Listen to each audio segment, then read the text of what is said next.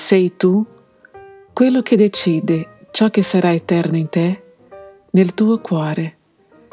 Dio ci dà il dono di rendere eterno in noi ciò che vale e di dimenticare per sempre ciò che non ha alcun valore. Padre Fabio De Mello Terapia mentale I dispiaceri ci fanno ammalare. Ecco perché dovremmo vedere chi ci offende come un malato se rispondiamo all'offesa, teniamo con noi la spazzatura che ci è stata lanciata. L'insegnamento di Cristo è una vera terapia mentale. Chico Xavier, Lezioni di saggezza. Secondo Chico Xavier, la sofferenza causata dal dolore può essere equiparata a una malattia trasmessa dai batteri dell'offesa e che si sviluppa nel nostro organismo quando non la combattiamo con l'antidoto del perdono. Quando tratteniamo l'offesa nel nostro mondo interiore, quando rimuginiamo nella mente le parole che ci hanno fatto del male e spesso ci portano al rancore, ci immergiamo in un bidone di spazzatura energetica con tutte le conseguenze negative che tale condotta implica, essendo la causa principale della nascita di molte malattie. Non possiamo controllare ciò che gli altri dicono di noi, né il loro atteggiamento nei nostri confronti, ma abbiamo il controllo e la responsabilità sul modo in cui reagiremo a tutto questo. Il rancore non è l'unica possibilità che abbiamo di fronte all'offesa. Usando un linguaggio figurato, Gesù afferma che se qualcuno ci colpisce al viso, possiamo anche offrire l'altra guancia.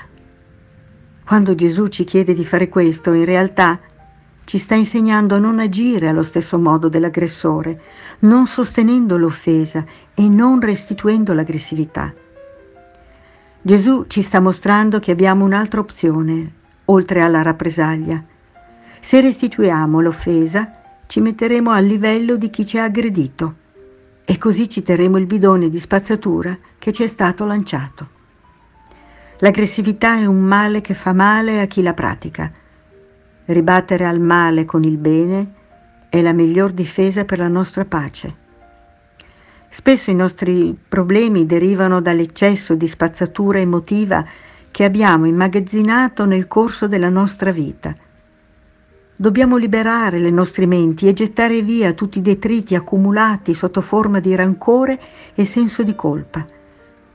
Il medium Chico Xavier diceva che il perdono è terapeutico perché guarisce le ferite emotive causate dalle pietre delle offese. Non perdonare significa trattenere il male dentro di sé e poiché il male attira il male, diamo l'opportunità a malattie, disturbi spirituali, difficoltà finanziarie, aggressioni, incidenti, problemi d'amore, eccetera, di insorgere nella nostra vita.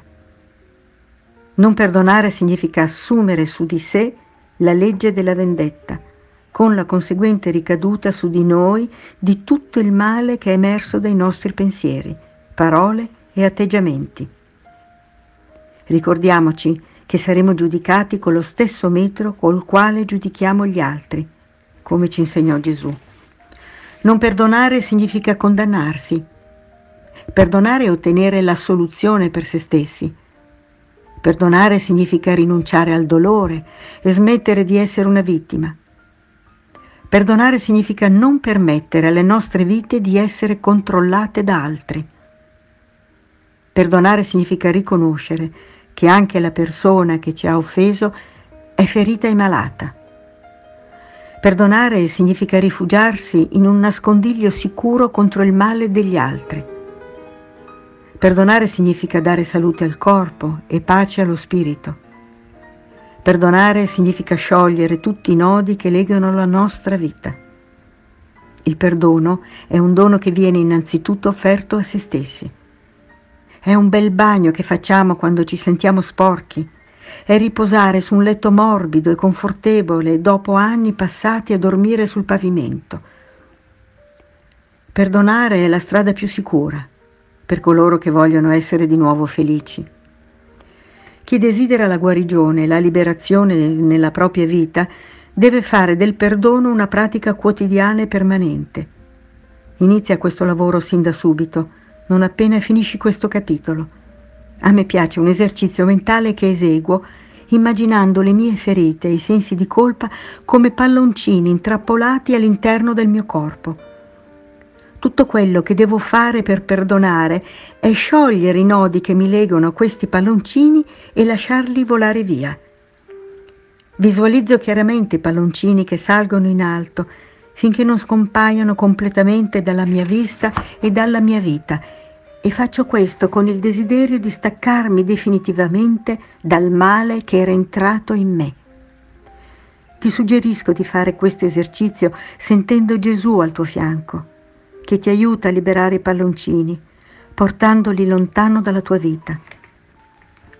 Perdonare significa questo, lasciare andare, liberarsi di qualcosa che ci lega alla sofferenza, abbandonare ciò che ci fa male ma bisogna voler lasciare andare, volersi liberare, perché molti preferiscono trattenere il dolore o il senso di colpa per punire chi li ha offesi, oppure si crogiolano nella propria sofferenza. Paragonerei questo atteggiamento ad un vero e proprio suicidio. Chi non perdona il prossimo o se stesso si sta pian piano uccidendo. La terapeuta americana Robin Kazarian in un suo libro riporta ricerche scientifiche che hanno identificato la propensione al risentimento e la marcata incapacità di perdonare come una caratteristica psicologica tipica delle persone con predisposizione al cancro. Ecco perché Chico Xavier ha ragione nel dire che il dolore ci fa ammalare e che il perdono è una vera terapia mentale, perché rimuove dalla mente quella spazzatura che può scendere nel nostro corpo. Il perdono è quindi il rimedio più efficace per la guarigione e la liberazione dai nostri mali. Ma la decisione di prendere la medicina dipende da ognuno di noi. Spero che rilascerai i palloncini che ostacolano la tua felicità il prima possibile.